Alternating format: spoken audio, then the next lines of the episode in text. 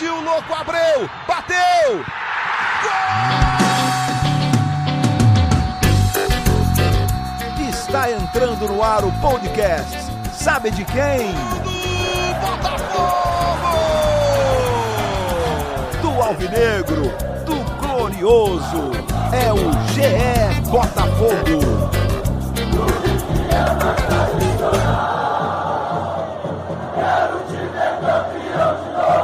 Salve, torcedor alvinegro. É um prazer, é uma honra ter você aqui com a gente. E mais um GE Botafogo. É claro que gostaríamos que fosse num dia mais feliz, mas o último mês e meio, talvez, do Botafogo não tem sido dos melhores. Desde que venceu o esporte por 2 a 1 na Ilha do Retiro, o Botafogo não sabe o que é vencer. Isso dia 11 de outubro, é, então já mais de um mês. Eu estou aqui na companhia da Emanuel Ribeiro, do Taiwan Leiras, e vou dar o meu bom dia, boa tarde, boa noite, dentro das possibilidades, né? Mas um, o dia seguinte que o torcedor do Botafogo está com a cabeça um pouco inchada, né, Manu? É isso, Rafa. Olá para você, para o Taiwan, para o torcedor alvinegro que acompanha mais um podcast aqui no GE. Globo. Definitivamente acho que não é um bom dia para o torcedor do Botafogo, mas a gente está aqui para tentar analisar e encontrar explicações para mais uma derrota do time no Campeonato Brasileiro. Taiwan, bom dia, boa tarde, boa noite. É, o Botafogo com uma campanha é, bem fraca no Campeonato Brasileiro, é, seis derrotas, é, 11 empates, apenas quatro vitórias, é, ocupando a penúltima posição do campeonato, só frente do Goiás. É momento para reflexão, né? Pois é, Rafael. Olá para você, olá para Manu, para todo mundo também que está escutando aqui mais esse episódio com a gente. É, como você disse, né, um, a gente está fazendo aqui mais uma repercussão de após um jogo que o Botafogo não venceu, mas principalmente depois de mais um confronto direto que o Botafogo desperdiçou, né? É, mais do que não vencer partidas nesse Campeonato Brasileiro, na temporada de maneira geral, o Botafogo tem é, falhado principalmente nos jogos que precisa vencer mais do que todos os outros, como foi ontem contra o Bragantino. Só corrigindo três vitórias do Botafogo, nem a quarta chegou, porque ganhou pela Copa do Brasil do Vasco, mas não contabiliza aqui para a nossa tabela. Manu, é, se a gente for pegar o minuto a minuto do jogo, se for pegar ali as estatísticas, principalmente no primeiro tempo, Botafogo finalizando nove vezes, contra nenhuma do Bragantino, o Botafogo cobrando uma falta perigosa ali com o Vitor Luiz, que, que quase entrou no ângulo do, do, do goleiro do Bragantino, é, o Botafogo pressionando um gol de categoria do Babi aos 45 do primeiro tempo, mas alguma coisa acontece. Eu queria que você me ajudasse a entender, ajudasse o torcedor do Botafogo, você que acompanha o dia a dia, exemplo do Taiwan também. É, é um problema físico, psicológico, técnico, porque o Botafogo muda de jogador, o Botafogo muda de técnico, o Botafogo muda de formação tática mas alguma coisa parece que não acontece e não dá liga no fim das contas, né, Manu?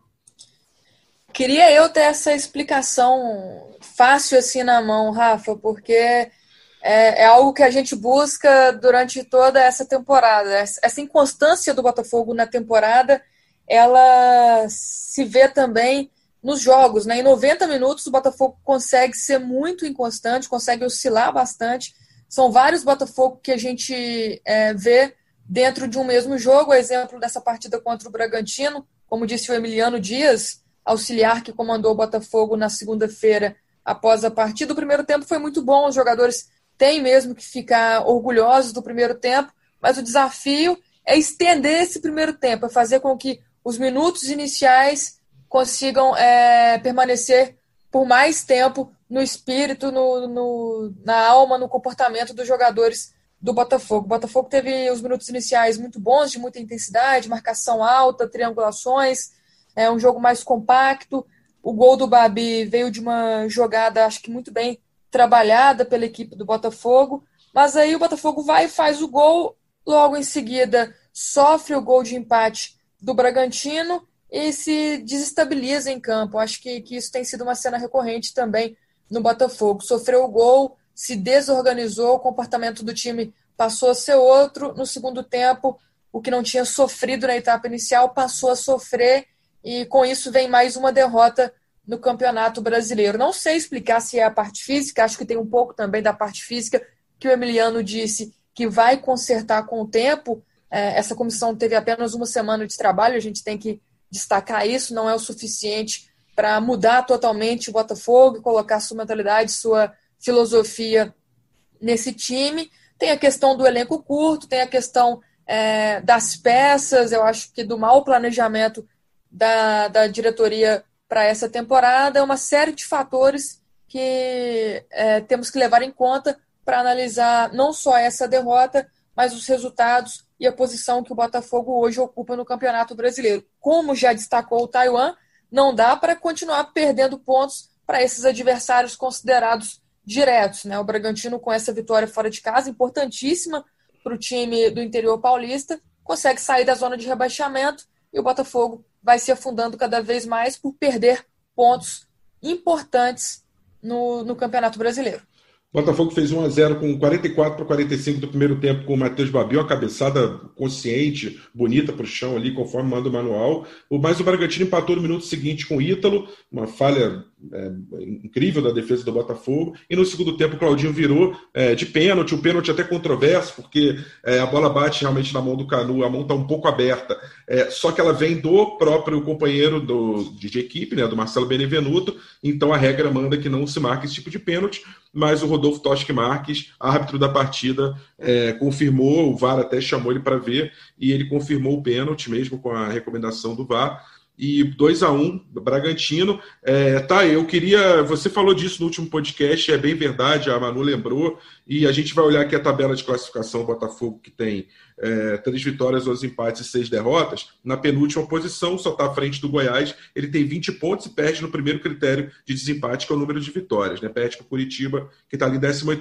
Botafogo empatou com o Goiás em casa, empatou com o Curitiba em casa. É, o Botafogo tropeçou também com o Atlético Paranaense fora, ele perde para o Vasco também é, em casa, no Brasileirão, ele perde para o Bragantino. É, então, assim, ele Atlético Goianiense empata, Ceará empata, Fortaleza empata, Corinthians empata. Eu estou subindo a tabela. E ele vai ter ganhado apenas do esporte, que é o décimo colocado. Ou seja, toda a parte de baixo da tabela, do décimo primeiro ao vigésimo, o Botafogo não conseguiu ganhar de ninguém. Você falou disso no último podcast e é, essa é uma estatística impressionante, né, tá?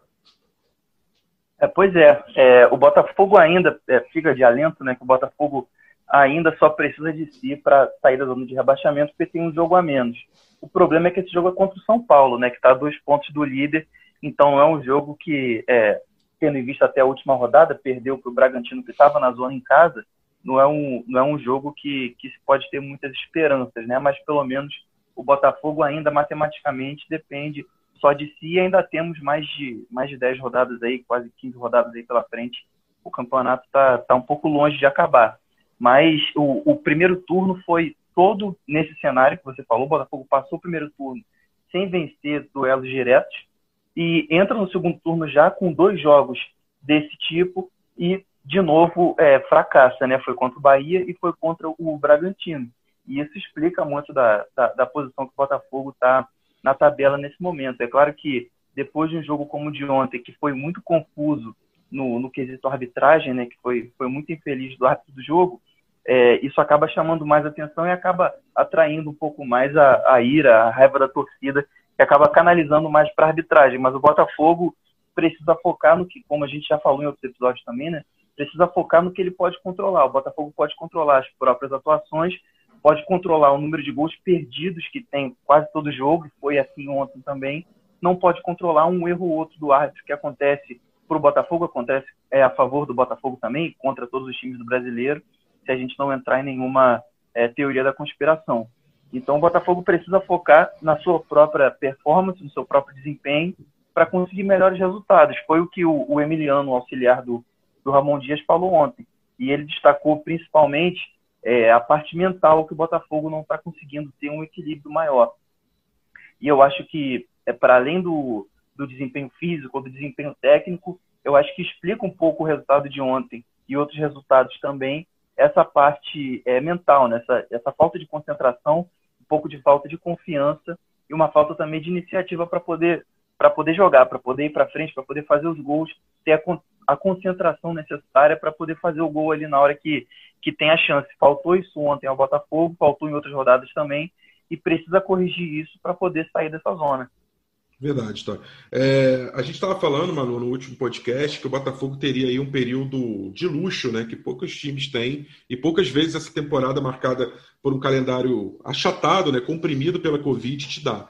E o Botafogo teve aí sete dias inteiros para trabalhar. Ah, o Ramon Dias se apresentou na terça, mas ele teve um problema né, para resolver de saúde no Paraguai, precisou se ausentar, deixou o Emiliano, filho dele. E aí eu te pergunto assim: é, dentro dessa semana mesmo sem o técnico, sem o Ramon Dias, deixando o filho dele auxiliar é, para trabalhar o grupo, deu para sentir alguma mudança dentre esses vários Botafogos que você pontua, que variam até dentro de uma mesma partida, mas já deu para ver um Botafogo diferente em algum aspecto, seja emocional, é, seja técnico, seja físico. É, você percebe alguma mudança nesse Botafogo já no jogo contra o Bragantino, apesar da derrota? Acho que dá para ver uma mudança sim, mas a gente não pode se deixar iludir por essa questão de semana cheia de trabalho também. Já havia acontecido uma vez nesse Campeonato Brasileiro com Bruno Lazzaroni e agora acontece pela segunda vez, mas no início de um trabalho, uma mudança ali de filosofia e de mentalidade com a chegada da equipe do, do Ramon Dias. E não necessariamente uma semana cheia de trabalho significa que o time vai é, conseguir mudar da água para o vinho, vai conseguir consertar todos os problemas e por causa dessa semana cheia, é, o Botafogo vai passar a ganhar e se apresentar de forma melhor. Mas acho que, que deu para ver uma, uma certa mudança de comportamento nesse time do Botafogo. Intensidade foi a palavra usada pelo Ramon Dias e por sua comissão logo que chegaram ao Botafogo. A primeira conversa dele com os jogadores, ele usou muito essa palavra, pedindo mais intensidade do Botafogo, e a gente viu isso nos primeiros minutos da partida, mas é, o Botafogo voltou a apresentar aquilo que, que a gente já falou aqui nessa edição do podcast, que foi o apagão. O Botafogo quebrou ali, teve uma quebra do comportamento no primeiro tempo, naquele gol do Bragantino, se desestabilizou e não conseguiu é, voltar à, firmeza, à postura que, que vinha tendo na partida. Acho que, que o Emiliano não esperava isso, a comissão técnica, essa nova comissão técnica do Botafogo não esperava essa mudança brusca e repentina de comportamento em poucos minutos do Botafogo dentro da mesma partida e mesmo com as substituições que ele fez, ele não conseguiu mudar muita coisa. Ele disse na coletiva que confia no grupo, que acredita nesse elenco, acha que é um elenco rico e tudo. Terá que, que ter mais tempo para conhecer melhor esses jogadores. A verdade é que o Botafogo tem mesmo é, um elenco curto e é difícil encontrar dentro desse elenco peças que possam mudar a história de uma partida. A gente vinha dizendo nos outros podcasts, Rafa, que o Botafogo não merecia estar nessa posição no Campeonato Brasileiro, em especial pelos jogos que o time fez no início da competição. Agora eu começo a questionar isso.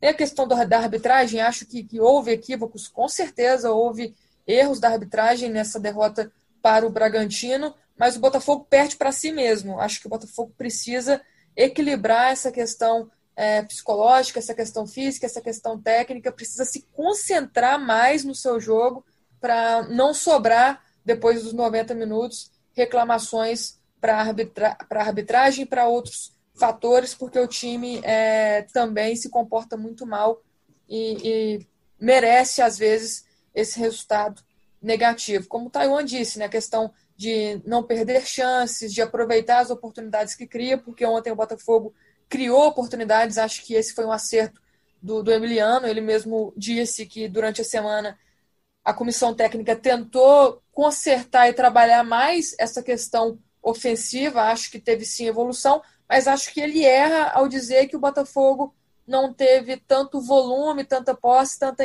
intensidade nos últimos jogos, porque a gente viu isso no jogo contra o Goiás, por exemplo, com o Bruno Lazzaroni, o jogo que terminou empatado. A gente viu um Botafogo no primeiro tempo criando muitas oportunidades, um Botafogo mais objetivo, com mais volume, mas que erra muito no terço final, e isso voltou a acontecer. Não sei qual será a solução que ele vai é, buscar para esse time, mas tem que talvez variar o jogo, variar as peças ali na frente. Não dá para é, confiar muito nesses pontas. Essa vai ser a nossa reclamação eterna nessa temporada, a perda do Luiz Henrique e do Luiz Fernando. Eu acho que contra o Bragantino, mais uma vez, faltou acelerar mais o jogo. O Botafogo, muitas vezes, na saída de bola, muitas vezes, quando tinha a bola ali no meio de campo, trabalhava bem, mas acho que faltou acelerar mais esse jogo para o Botafogo conseguir é, manter a intensidade e a pressão por mais tempo na partida contra o Bragantino. Mas acho que a questão psicológica, a falta de confiança, continua sendo um sério problema. Isso vai é, mudar quando o Botafogo voltar a vencer. Claro, Taiwan, que o problema do Botafogo é coletivo, é, é notório para quem vê o jogo, para quem assiste as partidas, mas eu queria levantar um ponto contigo. O pessoal que acompanha NBA, que gosta de basquete, é um, é um esporte que lida muito com estatística. Eles têm um dado interessante que é o chamado plus-minus, né? que é o mais ou menos. Eles avaliam quanto tempo o jogador teve em quadra e, dentro daquele momento dele em quadra, se o time ganhou ou perdeu. Eles fazem o placar só recortando o momento em que o jogador teve em quadra. Por que, que isso me chama a atenção? Porque eu analisando os três jogos que o Botafogo ganhou no Campeonato Brasileiro, Atlético Mineiro, é, Palmeiras e Esporte, em nenhum dos três o Bruno Nazário saiu jogando. Não estou aqui querendo é, fazer nenhum tipo de, de, crítica ou linchamento ao Bruno, de maneira alguma, o camisa 10 do time, mas o fato é que alguma coisa tática acontece quando ele joga que, seja ele jogando pelo meio, mais centralizado, como lá atrás ele vinha jogando, como agora um pouco mais aberto, é, parece que o time não consegue se encaixar taticamente quando ele está em campo. Você tem essa impressão também? Ou, ou, você acha que é alguma outra explicação isso é apenas uma coincidência? Não, eu acho que o. Eu acho não, né? Os, os números mostram, e acho que as atuações mostram também, que o Bruno Nazário caiu bastante de, de rendimento em comparação com o primeiro semestre, né? Principalmente antes da, da parada para a pandemia. Só que era um período da temporada em que o, o nível que se exigia era muito menor. Era as primeiras fases da Copa do Brasil e o Campeonato Carioca, que nem se compara ao nível de dificuldade do Campeonato Brasileiro. E aí, para ilustrar isso, a gente vê. É, no Campeonato Carioca, o Bruno fez 10 jogos e marcou 4 gols. No Campeonato Brasileiro, ele fez 15 jogos e marcou só um gol. Então, a diferença é, é, é bastante grande, mas é, eu acho que evidencia pelo, pelo, pela diferença de nível do Campeonato Brasileiro em relação, em relação ao primeiro semestre. A, ao primeiro semestre. Pode ter havido talvez um, um, uma falsa esperança ali com o Bruno, ele pode ter se mostrado talvez um jogador que na verdade ele não é, mas também o Botafogo desde então passou por três técnicos diferentes, é, passou por algumas instabilidades. Eu acho que o time não ajuda também muitos jogadores a terem o momento que eles já tiveram, talvez, no primeiro semestre. É o caso, por exemplo, do, do Pedro Raul, que é o artilheiro do time na temporada, e hoje está no banco de reservas para o Babi. Então, eu acho que a gente costuma sempre falar, né? Time bom, às vezes, consagra jogador que não é tão bom, e o time ruim pode enterrar muitos jogadores que têm muito mais a mostrar. Hoje o Botafogo é, é um time instável é, e vive um momento grande de instabilidade. E isso é, não é, e, e esse não é um cenário muito frutífero para se mostrar um, um grande futebol, para se mostrar o, as melhores qualidades dos jogadores. Eu acho que o, o Nazário não é o grande problema, acho que seria injusto colocar isso na conta de um jogador só, mas ele é parte do problema que coloca o Botafogo na vice-lanterna, assim como muitos outros jogadores também. Botafogo que, obviamente, não tem investimento tão grande em folha salarial, em contratações, é, mas trouxe dois jogadores de peso né, dois jogadores que já jogaram Copa do Mundo de nível internacional, o Ronda e o Calu. Quero começar falando do Calu, porque me chama muita atenção que, é, Manu, que você falou que desde que o Luiz Henrique e o Luiz Fernando saíram, realmente perdeu a intensidade e velocidade nas pontas. E o Calu, essencialmente, seria um jogador que poderia jogar como ponta de lança, segundo atacante, ou poderia ser um jogador de extrema. Isso na fase boa da carreira dele. Ele que já defendeu a Costa do Marfim Copa do Mundo. Mas é, o Calu, mesmo nesse elenco limitado do Botafogo, ele parece que não consegue emplacar. O que, que acontece com o Calu, afinal, Manu? É, não sei se, se o Calu sabia a real história do Botafogo, a realidade que o time e o clube é, vivem quando ele aceitou essa proposta e, e, não sei realmente como ele se adaptou aqui é, nesse time e, e, nessa nova realidade. Mas acho que uma das, é, uma das missões dessa nova comissão técnica, desse Ramon Dias, será encontrar a solução para o Calu em campo. E uma das, das possibilidades, Rafa, que a gente ainda não conseguiu ver seria o time atuando com dois atacantes, que é um esquema que até o, o Ramon Dias é, já utilizou muito, com o Calu sendo o segundo atacante. Acho que poderia ser uma boa forma de utilizar esse jogador que tem técnica inquestionável, mas já está num, num, nível mais avançado ali da vida, um jogador é, mais velho, pode não conseguir a intensidade, a velocidade que a gente é, gostaria de ver nos extremos, como a gente via com o Luiz Fernando e mais ainda com o Luiz Henrique, mas com certeza tem uma técnica que, que pode ajudar muito essa equipe. Eu acho que ninguém até o momento encontrou a melhor forma de utilizar o Calu em campo.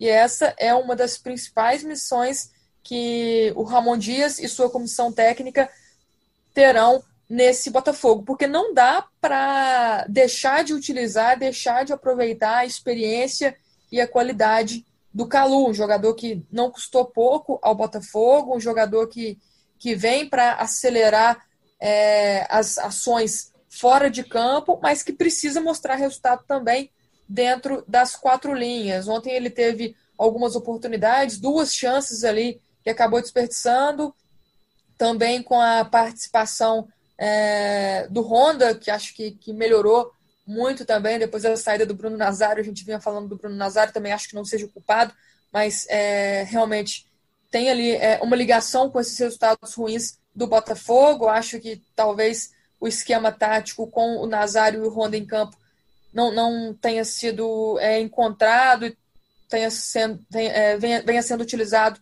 da melhor maneira, e acho que com a saída do Nazário, o Honda encontrou mais espaço, é, melhorou é, o seu jogo em campo e conseguiu até servir o Calu. Então acho que, que essa é uma missão do Ramon Dias, não sei se concorda, encontrar aí uma melhor posição, uma melhor forma de utilizar o Calu nesse Botafogo. Ah, eu acho curioso a gente falar que o Calu, jogador já caminhando para o fim da carreira, né, com 34 anos, eu vi em 2003 o Valdo com 41 arrebentar na Série B e não só arrebentar tecnicamente, ele correu o campo todo, a exemplo do Zé Roberto no Palmeiras. É claro que cada jogador tem uma compleição física, tem uma valência é, é técnica, de adaptação fisiológica, isso muda de jogador para jogador. É, mas você concorda com a Manu? Você acha que a questão do Calu é mesmo posicionamento em campo? É de repente um sistema tático que pode favorecer mais o futebol dele? Ou tem mais alguma coisa ali que está fazendo com que ele não renda, não, não responda em campo a mesma coisa?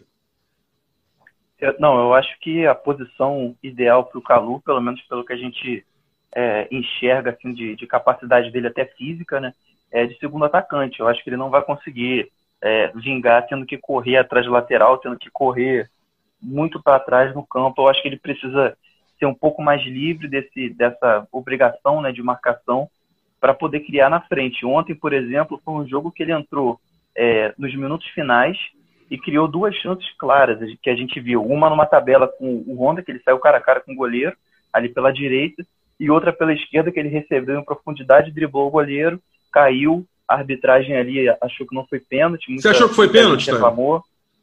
Eu achei que eu achei que ele é, dobrou um pouco o joelho antes de, de ter o contato. Eu achei que ele procurou um pouco, um pouco o contato, mas é, não dá para brigar com a imagem, não dá para não ver que o, o goleiro chega atropelando também. Então acho que vai da, da interpretação de cada árbitro.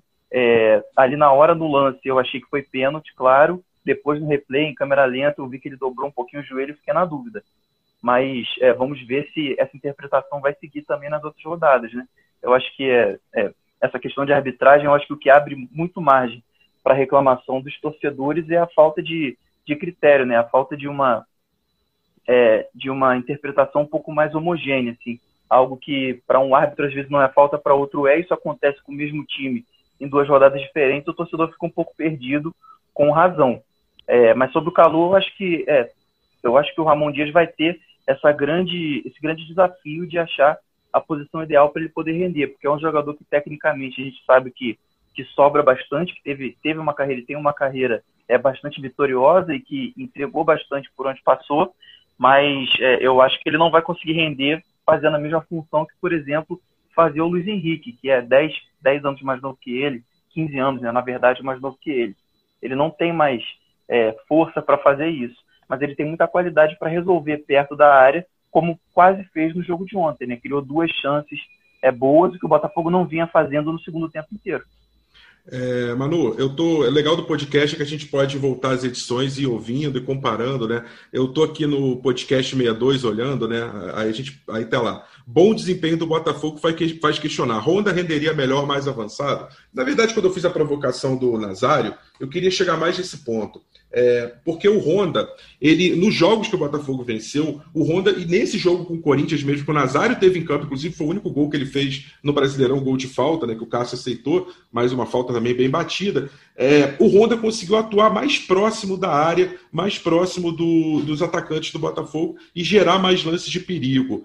É, esse Honda também, assim como você falou do Botafogo, ele tem sido vários Hondas é, diferentes, assim, o Honda volante que produz mais é, defensivamente, mas que não ajuda tanto o time ofensivamente, um Honda que quando está mais perto da área consegue fazer o Botafogo jogar melhor. É, fala um pouco sobre a sua impressão do Honda, que também veio cheio de expectativa, é, talvez não, com certeza muito mais até do que o próprio Salomão Calu, né? Sim, o Honda se envolve muito com, com o Botafogo, né? Não só dentro de campo, mas também fora de campo. A gente vê é, um jogador que tem consciência, um jogador que busca e quer realmente ajudar o clube. Acho que no primeiro momento ali, quando o Autori pensou nele como segundo volante, acho que o Honda começou bem, aceitou bem o desafio e, e foi bem na, na parte de organização do jogo. A bola sempre passava por ele, um cara que tem um diferencial, uma visão de jogo que realmente é, é diferenciada mas chegou um momento que essa relação Honda e segundo volante acabou se desgastando e a gente começou a questionar a utilização do japonês nesse setor do campo, muito porque o Botafogo tinha dificuldades de criação e tinha essa dificuldade que permanece até hoje de chegar ao terço final e de concluir para gol. Então a gente pensava, será que é, vale desperdiçar a qualidade do Honda, a visão de jogo do Honda, nessa posição de, de mais é, marcação e entrega para é, quebrar jogada, desconstruir o jogo, enfim. E acho que, que o Autuori, nesse jogo contra o Corinthians, principalmente, quando ele avança um pouco o Honda, até o próprio Caio Alexandre fica mais próximo é, da área, a gente vê um Botafogo mais objetivo, mais intenso, mais criativo, e, e dá vontade de ver o Honda jogando mais vezes nessa posição. Tanto que quando o Bruno Lazzaroni assume a equipe ali naquele primeiro momento, a primeira ação dele é, é essa de apostar num Honda mais ofensivo, mais distribuidor é, do jogo, mais criativo. E acho que deu muito certo. acho que, que o Honda mais livre e, e, mais nessa função de camisa 10, acho que, que ele é, é melhor, rende mais e ajuda o Botafogo nessa ofensividade. Acho que o Bruno Nazário não tem rendido. Bruno Nazário é outro daquele que a gente viu no primeiro semestre, que a gente elogiava muito a contratação desse jogador. Talvez é, mereça aí um momento de reflexão para pensar e se reencontrar em campo, porque o Bruno Nazário se ofereceu para ser é, ponta, para jogar como extremo, até porque ele, ele viu a concorrência ali mais pesada com o Nazário, com o próprio Eber Bessa chegando, agora tem o Cezinha, outro jogador para a gente é, observar em campo, então ele se, se propôs a jogar nessa posição mais aberta, acho que rendeu em algum momento, mas hoje já não está dando certo mais, o Botafogo tem que encontrar uma solução dentro do próprio elenco. O problema é que não acha também esses jogadores para fazerem bem as pontas, né? Mas com certeza eu, eu mantenho aí a opinião nesse podcast 62 eu participei no empate contra o Corinthians falando sobre a mobilidade e a liberdade do Honda em campo mais avançado e acho que, que vale a pena a gente ver o japonês mais livre, acho que, que ele joga melhor, joga mais feliz. Isso faz muita diferença, Rafa. Você também acha isso, tá? Você acha que o Honda ele também pode contribuir jogando em outros setores e de repente o problema não é só ele, mas ou você tem essa impressão também que o Honda jogando mais livre pode ajudar mais o Botafogo do que ali como segundo volante? É, eu acho que eu concordo com a Manu, claro, com você também, rapaz. Eu acho que é, para correr o Botafogo tem alguns jogadores que são mais novos e que que tem menos a entregar em outros quesitos do que o Honda. Eu acho que o, o Honda é, pode ajudar mais o Botafogo, pode ser um, um, um cara diferente pela qualidade dele principalmente no passe, né? E, e no chute a gol também. Para isso ele precisa de um pouco mais de liberdade. Eu acho que essa função que ele, que ele tem feito, pelo menos com dois volantes atrás dele, no caso foram o no caso foram o Zé Wellison e o Caio Alexandre no jogo de ontem, eu acho que dá um pouco mais de, de liberdade, um pouco mais de, de espaço no campo para ele poder criar. E ontem ele fez um primeiro tempo, pelo menos a primeira metade do primeiro tempo, né? Um, jogo muito bom. E no final do segundo tempo também ele apareceu bem nos dois lances com, com o Calu, que quem criou a chance foi ele para o Calu poder avançar, né? Eu acho que, que é um cara que está sempre olhando para frente, está sempre querendo o jogo é, em direção ao gol do adversário. É, nem o Botafogo não tem muitos jogadores que têm essa visão, que têm essa qualidade para fazer isso. Então acho que é nessa função que ele pode ajudar mais. É, ontem foi também a estreia, estreia como jogo inteiro, né, do Eber Bessa, um jogador que é uma das esperanças de consertar esse problema crônico do Botafogo das Pontas, desde que é, o Luiz Henrique e o Luiz Fernando saíram. É, gostou, curtiu a atuação dele, acha que ele pode trazer esse gás, esse vigor. Lembrando que o Botafogo tem problemas é, de desfalques aí, o Lecaros, né, que estava vindo bem, é, jogadores que, que o próprio Calu que não deu certo pela ponta. Então o Botafogo está procurando tentar se reinventar e o Varley também não, não conseguiu emplacar. O é, que, que você acha, Manu? Acha que o, o Weber Bessa pode ser esse jogador essa nova contratação do Botafogo pode ser esse jogador é, para suprir ali a, a, ponta ou pelo jogo de ontem ainda é cedo para falar? Acho que ainda é cedo para falar, porque não fez, na minha opinião, um, um, bom jogo, um jogo que desequilibrasse ali contra o Bragantino, mas é, é mais uma opção, né? Pelo que a gente ouviu sobre o Eber Bessa, quando ele foi contratado, do período dele lá em Portugal, era um jogador que chegava para é, realmente suprir esse problema e ser boa opção para dar intensidade e, e, levar esse time do Botafogo mais à frente. Mas nas oportunidades que ele teve, ainda não foi possível, eu pelo menos não consigo criar ainda uma opinião firmada sobre o Weber Bessa. Fato é que a nova comissão vai ter que tentar é, alterar, mudar essas opções. O Varley também, para mim, não é esse jogador. O Lecaros deu ali uma, uma amostra do que pode ser, mas logo em seguida veio essa lesão grave, então o Botafogo também conta com um pouco de azar, né, infelizmente. E tem o Cezinha, Rafa. Acho que o Cezinha também é um Verdade. jogador que foi é. muito elogiado. É, talvez repita o sucesso que, teve o, o Luiz Henrique. A gente precisa ver para analisar, né? Infelizmente o Botafogo não tem muito tempo para poder ficar analisando esses jogadores, essas peças mas é, é o que a gente precisa para esse momento. A gente não tinha muita noção do que era o Lecaros e, e conseguiu ver um pouco do, do peruano é, naquele jogo em que ele se, se contundiu, mas é, sem tempo a gente precisa ver essas peças em ação para formar uma opinião. O Ramon Dias deve voltar é, depois do jogo do Botafogo com Fortaleza, que é no domingo, 6h15, no Newton Santos. Botafogo então vai ter também aí é, pelo menos 5, 6 dias para trabalhar. É, também um período maior, já que ele está fora da Copa do Brasil.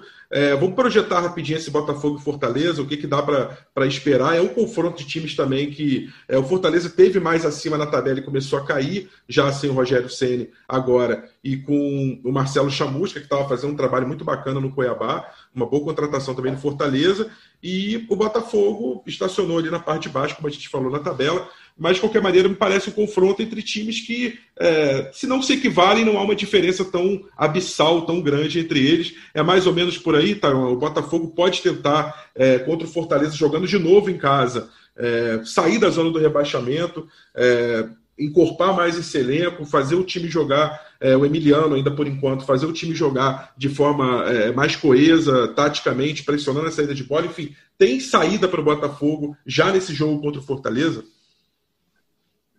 É, eu acho que a torcida espera uma, uma atuação um pouco melhor, já com duas semanas de trabalho do, da nova comissão técnica, é, mas principalmente eu espero ver, acho que talvez algumas mudanças táticas. Assim, contra o Bragantino, é, o Botafogo não não apresentou é, uma mudança muito no desenho assim, do jogo. Apresentou, acho que no primeiro tempo, uma mudança de, de postura, acho que de estratégia, mas não no desenho dos jogadores. E, e jogar num, num, num 4-3-3, né, com três atacantes, sendo que não tem esse número de atacantes, pelo menos com, com qualidade para ser titular no elenco, e não tem jogadores de velocidade que façam essa função, acho que não tem muito sentido. Ontem o Botafogo jogou com dois meias nas funções ali dos, dos pontas, né, dos, do, do que seriam os extremos. Eu acho que talvez a gente já possa ver, mas aí é mais palpite do que informação, acho que talvez a gente já possa ver um, um meio de campo um pouco mais cheio, com dois atacantes, talvez na frente, é algo a, se, a ficar de olho, a gente vai tentar apurar isso durante a semana. É, contra o Fortaleza é mais um daqueles jogos que a gente já vem dizendo, né? Um jogo, um jogo é, quase que direto, o Fortaleza está só quatro pontos na frente do Botafogo, o Botafogo tem um jogo a menos no campeonato, então é mais uma partida que o Botafogo precisa precisa vencer, né? Já não venceu no primeiro turno, agora no segundo turno é a chance de contra um rival ali que deve é, que tem as mesmas pretensões no campeonato, né? É a chance de sair com um saldo positivo. Manu, é, Fortaleza, futuro próximo aí do Botafogo, dá para projetar um, uma saída aí dessa zona de rebaixamento? É, é um adversário, como se diz, acessível o Fortaleza para o Botafogo? Ou ele é aquele falso é, é, mediano? Na verdade, é um time bem melhor do que parece. Acho que é um time melhor do que parece, mas é, não dá para pensar em outra coisa senão a vitória. O Botafogo tem que vencer o Fortaleza jogando em casa no próximo domingo. É, é inaceitável nesse momento, nesse momento outro resultado, até porque depois do Fortaleza, a sequência é muito dura. O Botafogo pega quatro times que, teoricamente, disputam o título do Campeonato Brasileiro, como o Taiwan disse. Mais uma semana para a nova comissão técnica trabalhar. O Emiliano Dias é, achou que estava confortável na questão da defesa e viu que não, que é preciso trabalhar também questões defensivas. Conseguiu um avanço na frente, mas é, terá que encontrar o equilíbrio para esse time, sabendo da necessidade dos resultados a curto prazo, só a vitória interessa. Taiwan, Manu, só para fechar, é, Botafogo tem um momento muito importante fora de campo, Clube Botafogo, Botafogo de Futebol e Regatas, é, no próximo dia 24, na próxima terça-feira, e é, eleições para presidente. É, o mandato deixa de ser trienal, passa a ser quadrienal, né, de quatro anos. E eu queria que vocês falassem um pouquinho. É, a gente fez uma série de três entrevistas com cada um dos candidatos. Elas vão ao ar a partir de amanhã, né? Quarta, quinta e sexta. Então, a gente está gravando esse podcast na terça. Então, a gente fa fala um pouquinho do que, do que, que a gente pode esperar de cada dos três candidatos, é, do que está em jogo, na verdade. É, só resumidamente, tá, e, e Manu também, para a gente poder passar para o torcedor alvinegro e a gente que vai, então, relembrando. Quarta-feira, quinta-feira e sexta, quarta-feira, com o Alessandro Leite quinta-feira com Durcésio e sexta-feira com, com Valmer Machado, os três candidatos à presidência do Botafogo. Fala um pouquinho para a gente aí, Taiwan, Manu também, sobre o que, que a gente pode esperar dessas eleições, nesse momento tão importante para o Botafogo. É, o, o, Botafogo vive uma eleição muito importante é, esse ano, porque é um momento é, muito de muita fragilidade financeira, como a gente sabe, e o torcedor do Botafogo está já careca de saber porque bate na tecla toda hora, mas também um momento de muita instabilidade política. É, o Botafogo vive, é, até por conta desse momento muito difícil, vive um, um racho interno bem grande, tanto que a gente vê que, pelo menos na prática, né, nenhum candidato se coloca como de situação. Por mais que o, o Durcésio tenha uma ligação com, com muitas correntes dentro do Botafogo e tenha o um apoio explícito do ex-presidente Carlos Augusto Montenegro, que fez parte desse último ano da gestão do Mufarrege, por meio do Comitê do Futebol, e que o Alessandro Leite faça parte do grupo Mais Botafogo, que, que é um dos grandes grupos é, em termos de, de tamanho, né, de alcance dentro do clube, e que comandou o clube por, por muitos mandatos aí sucessivos, mas rachou com o nesse último mês aí, né? Então a gente tem dois candidatos mais ligados a, a essas e outras gestões, que estão mais acostumados a, a passear ali pelo clube e e tem um, um candidato que se apresenta como, como entre aspas, antissistema, né, como está na moda hoje, que é o que é o Valmer Machado, que, que é, um, é um candidato que não está tão ligado assim a esses grupos políticos do Botafogo. Então tem dois candidatos ali que estão mais é, acostumados com essa vida política do clube e tem outro que, ao que parece, é um pouco mais novato nesse sentido, por mais que já seja conselheiro há muito tempo. É, a gente não conseguiu ter, por conta da pandemia e por conta do, do, calendário apertado, um debate tão grande de ideias assim, entre os candidatos. Eles não fizeram nenhum confronto assim no, no sentido positivo da palavra é, confronto de ideias né, antes dessa, dessa eleição, não houve debate. É, a partir de amanhã, a gente vai publicar aqui uma série de entrevistas com os três, na quarta, na quinta e na sexta-feira, para conhecer um pouco das propostas, mas é, é, foi uma campanha muito prejudicada por conta da pandemia. É, o torcedor do Botafogo acho que vai chegar no, na terça-feira que vem não conhecendo tão bem quanto gostaria os três candidatos, é, conhecendo acho que muito pouco do, do que deveria, mas é uma eleição que vai é, ditar os, o, o, rumo do clube pelos próximos anos, porque a SA se coloca como, como fator primordial nesse debate. Manu, é, explica para a gente assim como é que vai funcionar a mecânica dentro do site, é, dentro dessa cobertura que a gente vai fazer aí para a eleição e o podcast, o GE Botafogo dentro disso, é, como é que vai ser essa organização de notícia, de informação para o torcedor alvinegro e para os sócios que vão votar também.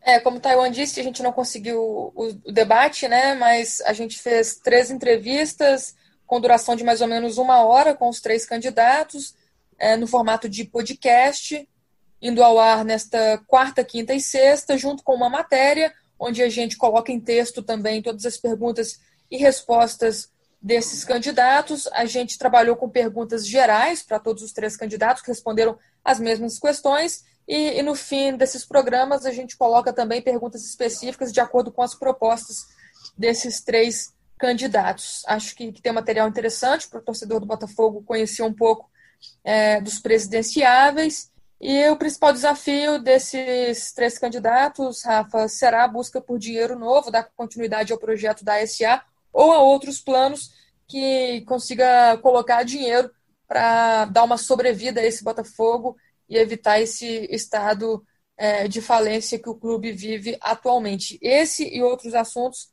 foram debatidos, perguntados, comentados por esses candidatos. Vale a pena ficar ligado nesse material. Além das entrevistas com, com os presidenciáveis, a gente é, solta nesta terça-feira o promessômetro com o, Nelson Mufarrege, atual presidente do clube, material muito bem tocado pelo nosso colega Davi Barros, com as promessas cumpridas, não cumpridas, em andamento pelo presidente Nelson Mufarrege. Vai ter, vão ter outros materiais, tudo no nosso site, no ge Globo, para a galera acessar e ficar de olho nessa eleição que acontece no dia 24 de novembro, os sócios escolhendo o próximo presidente do Botafogo. Como diz o hino alvinegro, na estrada dos louros, um facho de luz. Tua estrela solitária te conduz ao que é, nós esperamos, é o que o torcedor alvinegro espera para que dentro e fora de campo essa estrela possa voltar a brilhar e brilhar cada vez mais, sem dívida. É, quem sabe com uma SA aí, não só na promessa, mas na prática, se for esse o melhor caminho realmente, e o clube com as suas dívidas, é, quem sabe em pouco tempo também, não sei se zeradas, mas é, bem encaminhadas para uma resolução, e para que a gente não possa falar mais em palavras como falência, como expressões como recuperação judicial, coisas que têm estado no, na pauta, né, no noticiário alvinegro, infelizmente, é, para quem torce, para quem ama esse clube.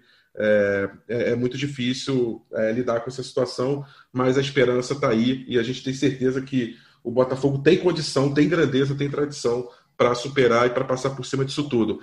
Emanuel Ribeiro, Taiwan Leiras, obrigado pela companhia, mais esse papo agradável para o torcedor alvinegro. Torcedor, acompanhe as entrevistas, vale muito a pena para vocês conhecerem, mesmo quem não vota, mesmo quem não é sócio, para saberem quais são as propostas, o que, que os três candidatos à presidência, afinal um deles vai assumir, o que, que eles pensam sobre o futuro do Botafogo, sobre o presente também, né? O, o já logo ali a eleição, terça-feira. Manu, bom dia, boa tarde, boa noite. Foi um prazer é, falar contigo, estar tá contigo aqui. E vamos torcer aí para semana que vem finalmente temos boas notícias, né? Rafa, eu que agradeço. Um abraço para você, para o Taiwan, para o torcedor alvinegro, que venha melhores é, podcasts, melhores assuntos para a gente falar aqui no GE Botafogo. Semana que vem, na segunda, espero estar aqui comentando uma vitória sobre o Fortaleza. Um abraço. Um abraço, Taiwan. Um grande abraço, meu amigo.